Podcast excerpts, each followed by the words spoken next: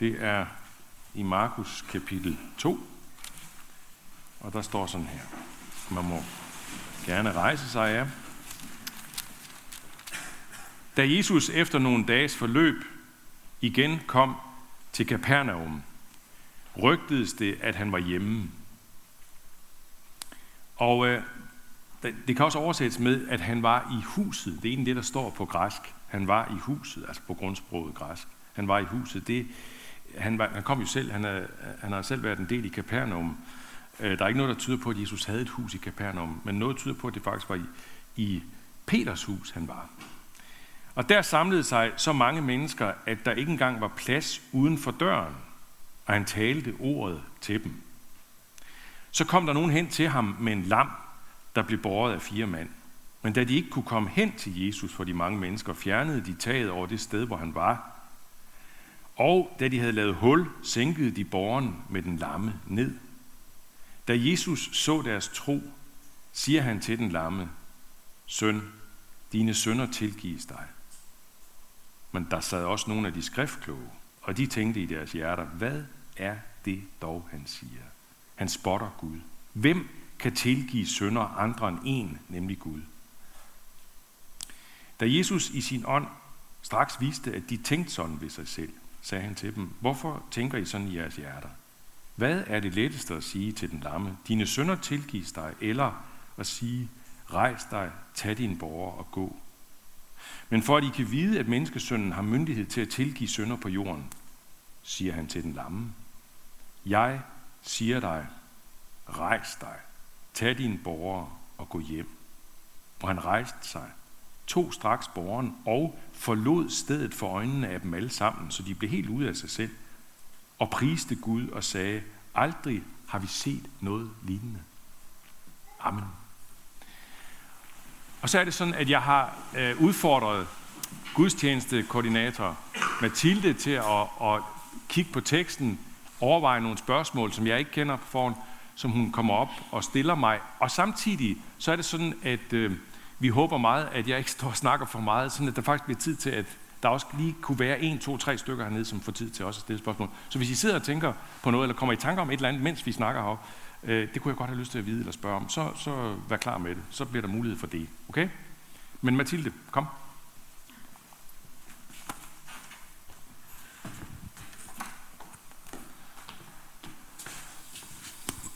Hej. Hej. Du vil gerne have et spørgsmål.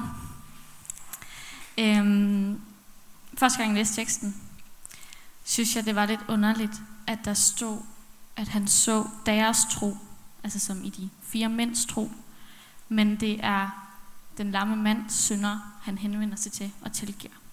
Øhm, det forstår jeg ikke helt. Mm. Jeg tror simpelthen, at øh, det, det, der menes med, når der står, at han så deres tro, og vi, vi, vi støder på det mange steder i evangelierne, øh, at, der, at, der ligesom, at det ligesom registreres, og at Jesus selv øh, nogle gange omtaler det som, at de, jeg ser din tro, din tro er frelst osv. Jeg tror, det der er tale om, det er, at han ser deres tillid. Han ser, at de kommer, deres tillid er jo stor, må man sige. For hvad sker der? De laver hul i taget. Det er ret, det er ret vildt faktisk. Der er en insisteren hos dem på, at Jesus, du kan og du skal hjælpe vores lamme ven, eller hvad han nu var for noget, familiemedlem, hvem ved. Øh, så, så de, de øh, går op på det, som normalt var øh, situationen, nemlig at der var sådan en udvendig trappe på sådan et hus der, ikke? og så går de op på taget, og taget bestod jo af sådan noget øh, måtteagtigt, sivmåtteagtigt, som der lagt, var lagt jord over, og så var det lagt hen over i øvrigt sådan nogle øh, bærebjælker. Så det er ikke sådan et, et, et, et øh, murstenstag, eller sådan noget teglstens øh, cementeret tag. Øh, så det er til at have med at gøre, men alligevel er det jo ret øh, dramatisk og ret vildt, det de gør. Øh, og, og, og det er så insisterende, og dermed faktisk fuld af tillid til, at Jesus, du kan gøre noget, så vi gør det vildeste. Vi, vi vil bare, at du skal hjælpe. Så jeg tror, det er det, der ligger i det. Øh, men ja, når man kan sige, at han kunne også have henvendt sig til de, de fire der, men, men de sidder så højt op, skulle han have kigget op og sagt, dine søn, det er sønner at tilgive dig. Det kunne han selvfølgelig godt have gjort, men, men han, det, er, det er ham her, det nu drejer sig om. Det er den lamme, det hele drejer sig om lige nu. Ikke? Men, men den her tro, som, som, han, han, som, som der er tale om, det er, altså han ser deres tro, han ser deres tillid. Den er ikke til at tage fejl af. Ja, Også det med, at den lamme mand, han, altså han har ikke gjort noget. Han, han er bare. Men hans synder bliver stadigvæk tilgivet. Ja, Hvordan det? Eller Ja. sådan, ja. Det er nemlig, øh, det, det er lige præcis det, som er på en måde øh, kernen eller omdrejningspunktet. Det er lidt, det er lidt mærkelige punkt i, i teksten. Det er præcis det, som du nu tager op. Det er, at Jesus siger til den lamme, dine sønner, søn, dine sønner, der kan også, det kan også oversættes, barn, dine sønner er tilgivet dig. Det er virkelig, virkelig mærkeligt. Fordi enhver tilstedeværende kunne regne ud, og enhver læser kan ikke se andet for sig, end at, der, at det er så åbenlyst, at der er et problem her, og det er, at han er lam. Men, men Jesus siger til ham, dine sønner tilgives dig. Hvad? Altså, please Jesus, jeg har et andet problem, ikke også? Øhm, det tror jeg giver os en meget, meget vigtigt vink om, at der er noget dybere på færre, øh, både i teksten og i det hele taget i, i, i kristendommen, en, en sådan helbredelse og velfærd, og, lad os, og vi skal få det bedre, og vi skal, og, og, og vi skal, vi skal få mere ro i sjælen osv. Altså jeg ved ikke, hvad, hvad, hvad, hvad I tænker, I som er er kommet her i dag, om, om nogen af jer er kommet her øh, med den tanke, at, at, at, at I måske kunne få det lidt rarere, hvis I, hvis I fik et, et, øh, et bedre forhold, et nærmere forhold til Gud, eller til kristendommen, eller til det med at tro, til det religiøse, eller sådan noget der. Og I så kunne simpelthen få et bedre liv, få det bedre med jer selv, få mere fred i sjælen, få mere ro indvendigt. Det tror jeg godt, I kan. Men jeg vil gerne sige, at der er noget andet, eller at I, eller I kan få hjælp til det, som I, I døjer med, måske sygdomsmæssigt osv., ja. Men der er, en, der er et dybere problem, og det vil I løbe ind i, når I kommer ind og rører ved kristendommen. Når I for alvor går i gang med det, når I for alvor tager fat i det, og Gud tager fat i jer, tager fat i os, så vil I opdage, så vil vi opdage, og jeg siger vi, fordi det er noget, man genopdager igen og igen gennem et helt liv. Selvom man har levet med det, selvom man lever i den kristne tro hele livet, så genopdager man det igen og igen. At der er noget, der hele tiden stikker dybere, nemlig det, som handler om ordet synd, som jo er sådan et, et, øh, et tungt og, og, og mørkt ord i, i rigtig manges ører i dag, men som i virkeligheden rører ved, ved det, som er det, der gør det rigtig svært for os mennesker at være til, at være sammen og have det godt, og finde den dybe sjælefred. Det er ordet synd. Det er det, der har at gøre med skyld og, øh, og det, som hele tiden øh, ligesom vokser og vokser med årene. Nu skal jeg passe på, at svaret ikke bliver for langt, men bare lige en lille hale på det, som jeg kom, da jeg sad og arbejdede lidt med teksten på forhånd, så kom jeg til at tænke på en bog, som jeg læste for nogle år siden af forfatteren og journalisten Morten Sabro, som skrev øh, en bog, der hed Du som er i himlen, øh, hvor han skriver om, han er jo ikke, øh, Morten er jo, Sabro er jo ikke sådan et, et religiøst kristligt menneske, men han, han, det er en meget, meget interessant bog, hvor han skriver om, øh, den handler mest om hans, om hans forhold til hans, hans mor, øh, og om det meget, meget, meget svære forhold. Han havde en meget stærk mor også. Og øh, de to, de, øh, de, de, de clasher hele tiden, øh, lige fra, fra han er lille, og så bliver det bare mere, det, det, det, der lægges bare lag på lag. Og der lægges lag på lag af, af skyldighed fra begge sider, af skyld fra begge sider. Han beskriver det meget, meget stærkt. Og, og det, det, bliver, det vokser og vokser og bliver mere og mere umuligt imellem dem. Og så siger han på et tidspunkt, jeg nu skrev lige ned for at kunne huske det, så siger han på et tidspunkt sådan her til, hen mod slutningen af bogen, altså hvor han, hvor han skriver, at, at, at tilgivelsen kunne have opløst det imellem os. Tilgivelsen kunne have opløst det mellem os. Men så siger han, det var en anden form for tilgivelse, der lå uden for vores rækkevidde. Det var en anden form for tilgivelse, der lå uden for vores rækkevidde.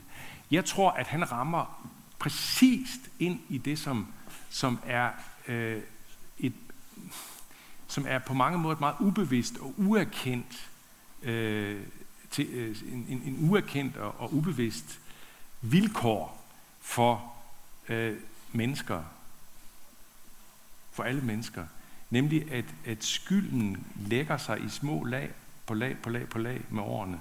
Og bare, selvom vi, selvom vi kan være gode til at, vi kan, også, vi kan også lære at tilgive hinanden, og vi kan opleve befrielsen ved at blive tilgivet hinanden. I den grad kan vi opleve den befrielse.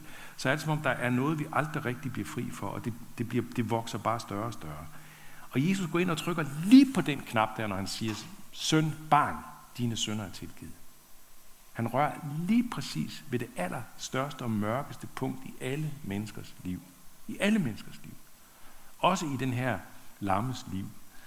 Og, og siger til alle tilstedeværende og til os, det her, det er største problem. Ikke sygdom, ikke øh, livsvanskeligheder og livskriser og alt, hvad I har. Men synden. Det er, jo, det er sådan set meget, det er meget stærkt, at han gør det, ikke? fordi øh, man, kan næsten, man kunne næsten bebrejde ham. Ej, Jesus, det, det er ikke, altså du må have forståelse for den her mands vanskeligheder. Ikke? Det har han også. Han hjælper ham også i den grad. Ikke? Han gør ham øh, gående igen. Ikke? Men, men, men alligevel så, så, så peger han på noget andet, som er meget, øh, stikker meget dybere og er en meget, meget øh, tungere problemstilling. Nå, hold da fast. Jeg kunne lyst til at sige meget mere om det her. Men nu, nu, nu ikke, ikke lige mere nu. Det kan være, blive flere øhm, De her fariserer, nej, skriftlov er det. De bliver meget forarvet over, at Jesus tilgiver deres synder. Hvorfor er det, at de bliver sådan, eller i hvert fald tænker, de tør, de vil ikke sige det helt højt. Nej. Det er fordi, de har det er fordi, de vil, øh, de, det er fordi, de vil give Morten Sabro ret. Eller også er det omvendt. Og der er måske noget anachronisme her. Men, men, men det er fordi, de, vil, de, vil, de er enige med Morten Sabro i, at der er en tilgivelse, som må komme udefra, hvis vi skal kunne få løst vores forhold, som Morten Sabro havde det i forhold til sin mor. De har ret, de skriftkloge. Det er sandt, hvad de siger. Der er kun én tilgivelse, som er stor nok til at kunne helbrede de helt umulige ting. Og det er tilgivelsen fra Gud. Det er den, der kommer udefra, fra en højere magt. Og det har de alle mulige grund til at mene, fordi hele, hvad skal man sige, for eksempel hele det gamle testamentets historie er en historie om det, at kun den, tilgiv, at den tilgivelse, som virkelig kan forløse og befri, den kommer kun fra Gud selv. Det vil Jesus også sige ja til. Han er fuldstændig enig med dem. Og derfor ligger der indirekte en meget, meget stærk pointe om Jesus. Nemlig, Jesus, du kan da ikke stå og gøre det her. Det er jo blasfemisk. Det er gudsbespotteligt. Jesus siger ingenting. Sådan, jo, det gør han, men han siger ikke, at det er I ret i, eller det har I ikke ret i, eller sådan noget. Han gør det bare. Han siger det bare. Dine sønner er tilgivet. Og så, og så laver han den der helbredelse ind imellem, ikke? som bekræfter meget, meget stærkt, at, at der er dækning for hans ord. Ikke? Men, men i virkeligheden, så bliver det et indirekte, meget stærkt signal om, hvem Jesus er. I Johannes evangeliet, der er der en, en, øh, en tekst, som, som går direkte ind i det her, og som viser, at, at, øh, at, øh, at Jesus, nu skal se, det skrev jeg også lige op. Jeg har da forberedt mig lidt. Jo, prøv at høre, skal prøve. Jesus siger sådan her sted, ligesom faderen, altså Gud, oprejst i de døde og gør dem levende, således gør også sønnen, altså Jesus selv, ikke? nu taler han om sig selv, så gør han også dem levende, han vil. Faderen dømmer heller ingen, men hele dommen har han overladt til sønnen, for at alle skal ære sønnen, ligesom de ærer faderen. Okay, var det lidt tungt. Men, men, men pointen er, Jesus står her og siger, at øh, der er to ting, der ligger i Guds hænder, som kun Gud kan. Nemlig at gøre døde levende, eller syge raske. Og dømme eller tilgive, altså bedømme og tilgive. De to ting ligger i Guds hænder. Så siger han, det har han overladt til synden. Det har han også givet synden magt til. Det har han også givet Jesus magt til. Og derfor skal mennesker ære Jesus, altså mig, ligesom de ærer Gud. Det er ikke mærkeligt, at der står kort efter, at de tog sten op for at stene ham, for at slå ham ihjel. For det var i den grad gudsbespotteligt, det, det Jesus havde gang i der. Og det er sådan set præcis det samme, der er på spil i den her lidt enklere fortælling hos Markus, som gør, at de skriftkloge virkelig vågner op, ikke? Og alle vågner op. Ja. Nå. Var det egentlig et svar på dit spørgsmål? Ja. Nå. På en okay. måde i hvert fald. Ja, på en måde. Skal vi høre, om der er... Ja, skal vi, hey, skal vi høre, om der er nogen, er nogen, der har et spørgsmål?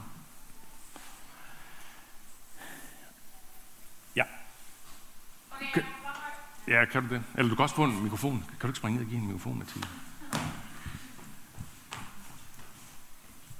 det er jo et ret vildt mirakel, der sker her. I forhold, det er et stort mirakel med, at en øh, lam øh, kommer til at gå. Og jeg tror bare, at det er jo en udfordring til os, som lever i dag, hvordan er det, vi skal forholde, sig, forholde os til helbredelse. Øhm, jeg har lige været i Ægypten, og der er sket en masse helbredelser. Og så tænker jeg nogle gange her hjemme i Danmark, hvorfor er det, at vi ikke lige ser det så meget her? Øhm, ja, så det er sådan, hvad, hvad tænker du? Er det, er det fordi, vi er, har et større problem, den her dybere søn, eller øh, hvad, hvad er det, hvad er der på spil? Hmm. Jamen det har jeg godt nok også spurgt mig selv om rigtig mange gange. Øh, for eksempel da jeg var i Etiopien og, og, og mødte mennesker, der havde mødt historier, blev, blev konfronteret med historier om helbredelser og om mærkelige, altså utrolig mærkelige ting, som, som jeg dog ikke synes, jeg har mødt så meget af i Danmark, selvom jeg også har stødt mere på, på det i Danmark, end, end, end man måske skulle, end, end vi almindeligvis måske går og tænker. Jeg tror, der er en mærkelig, der er et interessant sted, i, nu kan jeg ikke lige finde det på stedet lige i farten, men et sted i evangelierne, hvor der står noget om, at Jesus kom til, og jeg tror faktisk, det var hans hjemby, var det ikke det, Capernaum? Og der var ikke så mange, der, der, øh, han, han, der var ikke så mange helbredelser. Han fik ikke gjort så mange helbredelser, fordi, hvad? Fordi de ikke troede på ham. Nå, det, er, det, det, det, er, er nogen af jer lige kan huske stedet? Øh, men, men, men noget i den stil står der ikke også. Øh, at fordi at der ikke var så mange, der, der øh, havde så meget tro på ham, så kunne han ikke gøre så mange helbredelser. Det er jo et, det er jo et sted, som kunne lynhurtigt øh, give en masse, øh, en masse modspørgsmål, men jeg synes, at det sted siger os en vigtig ting, som faktisk også den her tekst siger, den her fra Markus, som vi har i dag. Nemlig det her med, med, med de her fire mænd, der sænker borgerne ned. Deres tro, han så deres tro. Der er et eller andet med, at vi, hvis vores tillid til Jesus ikke er så stor, så bliver bønhørelserne, eller ja, bønneresultaterne heller ikke så store. Jeg er, godt, jeg er fuldstændig klar over, at man med det samme kan stille nogle modspørgsmål. Vil det sige, at hvis vi ikke har, så, hvis ikke vores tro er særlig stor, så kan vi ikke, øh, så kan vi heller ikke øh, regne med, at Gud vil hjælpe os. Altså, så kommer det til at hænge på vores tro, ikke også? Så er det vores tro, der afgør helbredelsens eller underets størrelse. Og så simpelt er det heller ikke. Så simpelt er det virkelig heller ikke, fordi der er også en beretning, hvor der er en mand, der kommer til Jesus, og, og, og, og hvor, hvor, hvor han sådan, jeg, nu kan jeg heller ikke igen, jeg mangler lige at huske det ordret, men altså, hvor han ligesom henvender sig for, at han, jeg tror, det er hans søn, han vil have, han skal hjælpe, ikke også? Og så, øh, og så er det noget med, at han ligesom øh, henvender sig lidt tøvende, og Jesus øh, siger lidt sådan, næsten lidt bebrejdende, øh, hvis du vil, jamen jeg, jeg kan, ikke også? Eller øh, noget den stil. Så siger han, jeg tror, hjælp min vantro. Lige præcis, siger han så. Jeg tror, hjælp min vantro. Og, og Jesus helbreder. Jesus siger så ikke, ah, men det er ikke nok. Du, uh, jeg, kom, kom med noget mere tro. Altså, du kan ikke sige, at du har vantro. Nej, Jesus hjælper ham. Vi har også eksempler på, på meget, meget troende mennesker, som har oplevet masser af under, som selv har haft helbredelsens nådegave. Paulus, som jeg nævnte før. Paulus. Som oplever at bede til Gud, bede til Jesus om hjælp for noget, som han kalder tornen i kødet. Vi er aldrig, helt, vi er aldrig blevet helt klar over, hvad det er for noget. Det kan have været en sygdom, det kan have været noget andet. Ikke? Så er vi hen i 2. Korintherbrev, kapitel 11, 12, 12. Og hvad sker der? Uh, Gud uh, bønhører ham ikke. Gud lader det ikke ske. Og der kan man sige, at, at var det fordi Paulus ikke havde så meget tro? Det tror jeg ikke, det tror jeg ikke lige er et godt svar. Paulus øh, havde masser af tro og tillid, og var selv øh, ofte redskab for, at mennesker blev helbredt på de mest mærkelige måder. Og alligevel så, så, så stopper det lige der. Så det kan ikke gøres op en til en på den måde der. Men alligevel, så tror jeg bare, at når det er sagt, så skal den pointe fastholdes, at når vi, øh, og, og det går ikke op på, det kan ikke sættes op på en formel, kan I godt høre. Det, det, det, det strider lidt, det strider lidt, ikke? Vi lader det stride. Jeg tror altså, der er noget med, at, at, øh, at,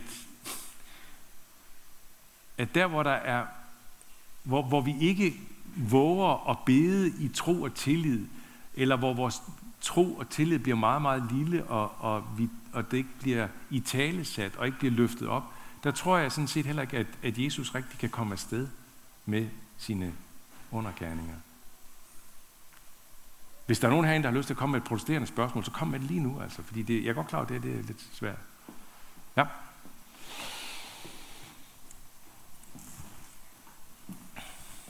Behøvede den lamme så også have en stor tro eller tillid til ham, eller er det nok, at hans flere venner havde det? Hmm. det synes jeg er et fint spørgsmål, og jeg tænker, det ved vi lige præcis ingenting om. Vi ved ikke, hvad, hvad, hvad, og vi ved jo ikke, om det var den lamme, der for eksempel havde fået den tanke, at vi skal hen til ham der, Jesus der, som han skulle være kommet til byen, har jeg lige hørt, til Kapernaum, hen i Peters hus. Lad os komme derhen i en fart. Det er jo ikke sikkert, det er den lamme, der har sagt det. Måske er det de fire venner, der har sagt det. Du skal med derhen. Det kan være, at han ligefrem har ligget og sagt, det ved jeg da ikke. Altså, jeg ved ikke, hvem ham der Jesus er. Vi ved ingenting. Vi ved simpelthen ikke noget om den lamme. Og derfor, derfor synes jeg også, at den her tekst er en meget stærk tekst om, hvordan andres tro nogle gange kan bære os, når vores tro er meget svag. At nogen af jer, der har oplevet det? At man næsten kan blive båret af andres tro. En lille moment, øh, en, lille, en lille parallel i det her kunne være det, at, at vi jo, øh, når vi kommer lidt længere hen i den her gudstjeneste, så bliver der mulighed for, at man kan gå ned i, i, den, i det hjørne dernede bagved. Der vil der stå et, to forskellige mennesker øh, og bede for, for, for hvem som helst, der måtte komme derhen, og bede om hvad som helst. Og, øh, og, og der, der kan man sige, at, at man, man kommer måske selv med et lidt bævende hjerte, og ved ikke rigtigt, må det hjælper, må det dur, at, ja, lad nu, blæs være med det, gå der ned og, og, og, og vær glad for, at der står to mennesker i hvert fald, som har tillid til, at det nytter, at løfte jer, og, og bære jer frem til Jesus, og sænke jer ned gennem taget til Jesus med forbønnen. Jeg tror, jeg, jeg, jeg husker, at jeg selv havde et, et, et længere øh, et meget langt forløb med en, som jeg talte meget med, som havde nogle kolossale livsproblemer. Øh, og, og hans tro øh, var nærmest øh, forsvundet. Men han sagde gentagende gange til mig, jeg er glad for, at du tror på, på mine vegne. Kan man sådan sige det i absolut forstand? Nej, det kan man ikke. Det kan man ikke. Men jeg tror godt, at man nogle gange kan have den der oplevelse af at blive båret af en andens tro. Ja, det tror jeg lige, det, det, det jeg kan finde på at sige her.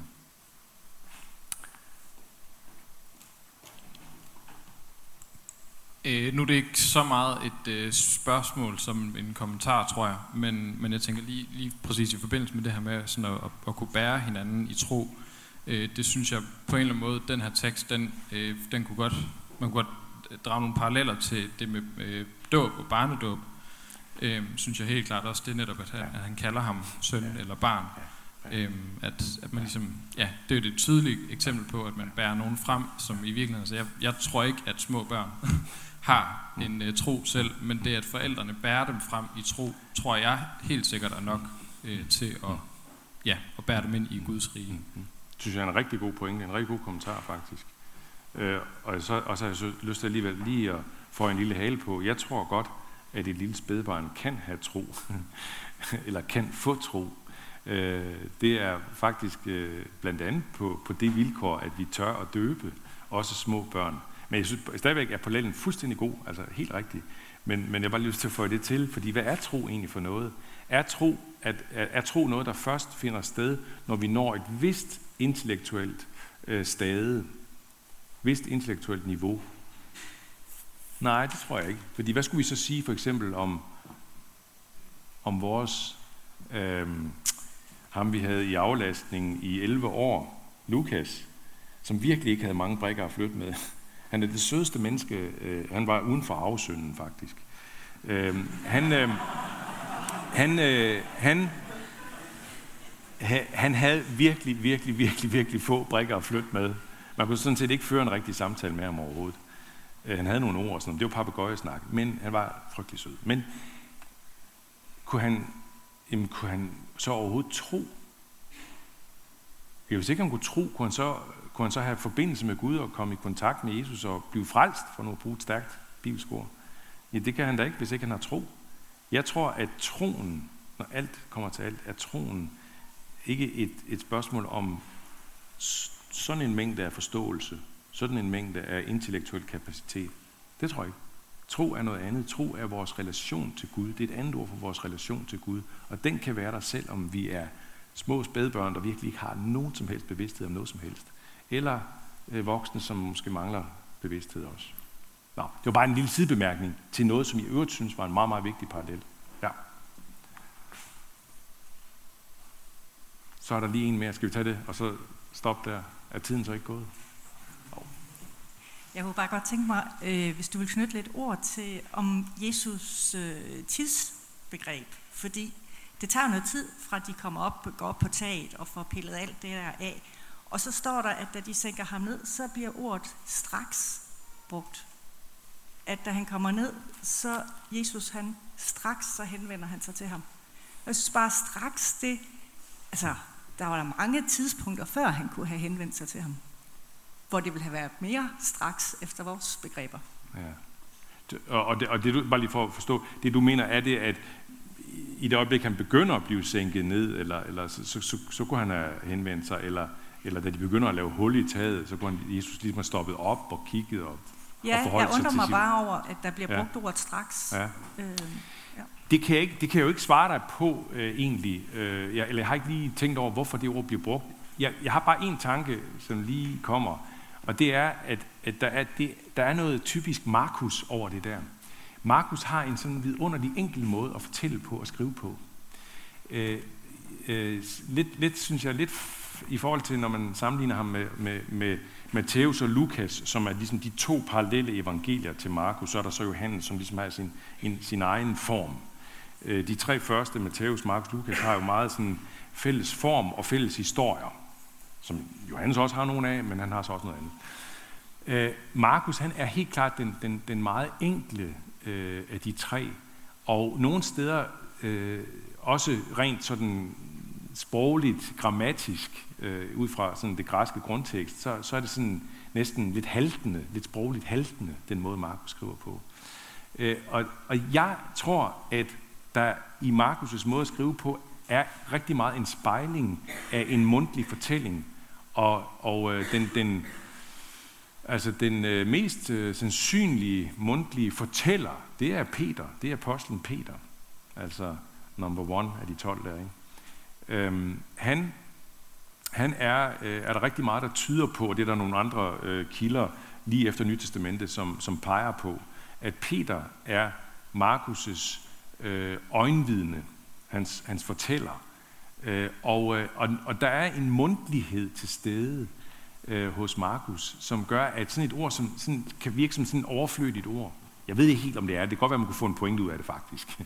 Men, men, øh, men jeg tænker, det er sådan min første tanke, det er, at, at det, det faktisk kan være en spejling af, af, den, af den her meget øh, mundtlige fortællestil, der er hos Markus, som igen er et spejl af, at han får det direkte fra Peter, og fortæller det sådan videre i samme form der. Ja, Det er sådan det er en tanke. Det kan også være, at man kunne udlede en dybere teologisk dybde pointe straks, det ved jeg ikke. Ja, skal vi stoppe der? Det gør vi. Øh, og så tænker jeg, at vi øh, øh, slutter med at bede en bøn. Herre Jesus Kristus,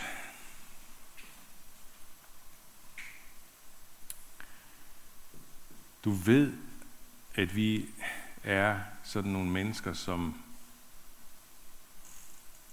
på en og samme tid frygtelig gerne vil forstå alt, vide alt, og, øh, og samtidig så, så, så famler vi rundt i, i forståelsen og i vores viden og i vores tro ikke mindst. Vi vil gerne kunne tro alt. Øj, hvor vil vi gerne kunne, kunne mærke, at troen er stor og stærk, at tilliden er stor og stærk. Men vi famler meget rundt. Men vi takker dig for, at du er hos os. Du er hos os lige nu. Du går op og ned mellem gangene her, usynligt til stede, og vil gerne sige til hver eneste herinde, søn, dine sønder tilgives dig. Og til nogen vil du også sige, rejs dig, du er helbredt. Jesus, hjælp os til at, at høre det, hjælp os til at, at tro, hjælp os, hjælp os, Herre. Vi er bare nogle mennesker, der gerne vil tro. Amen.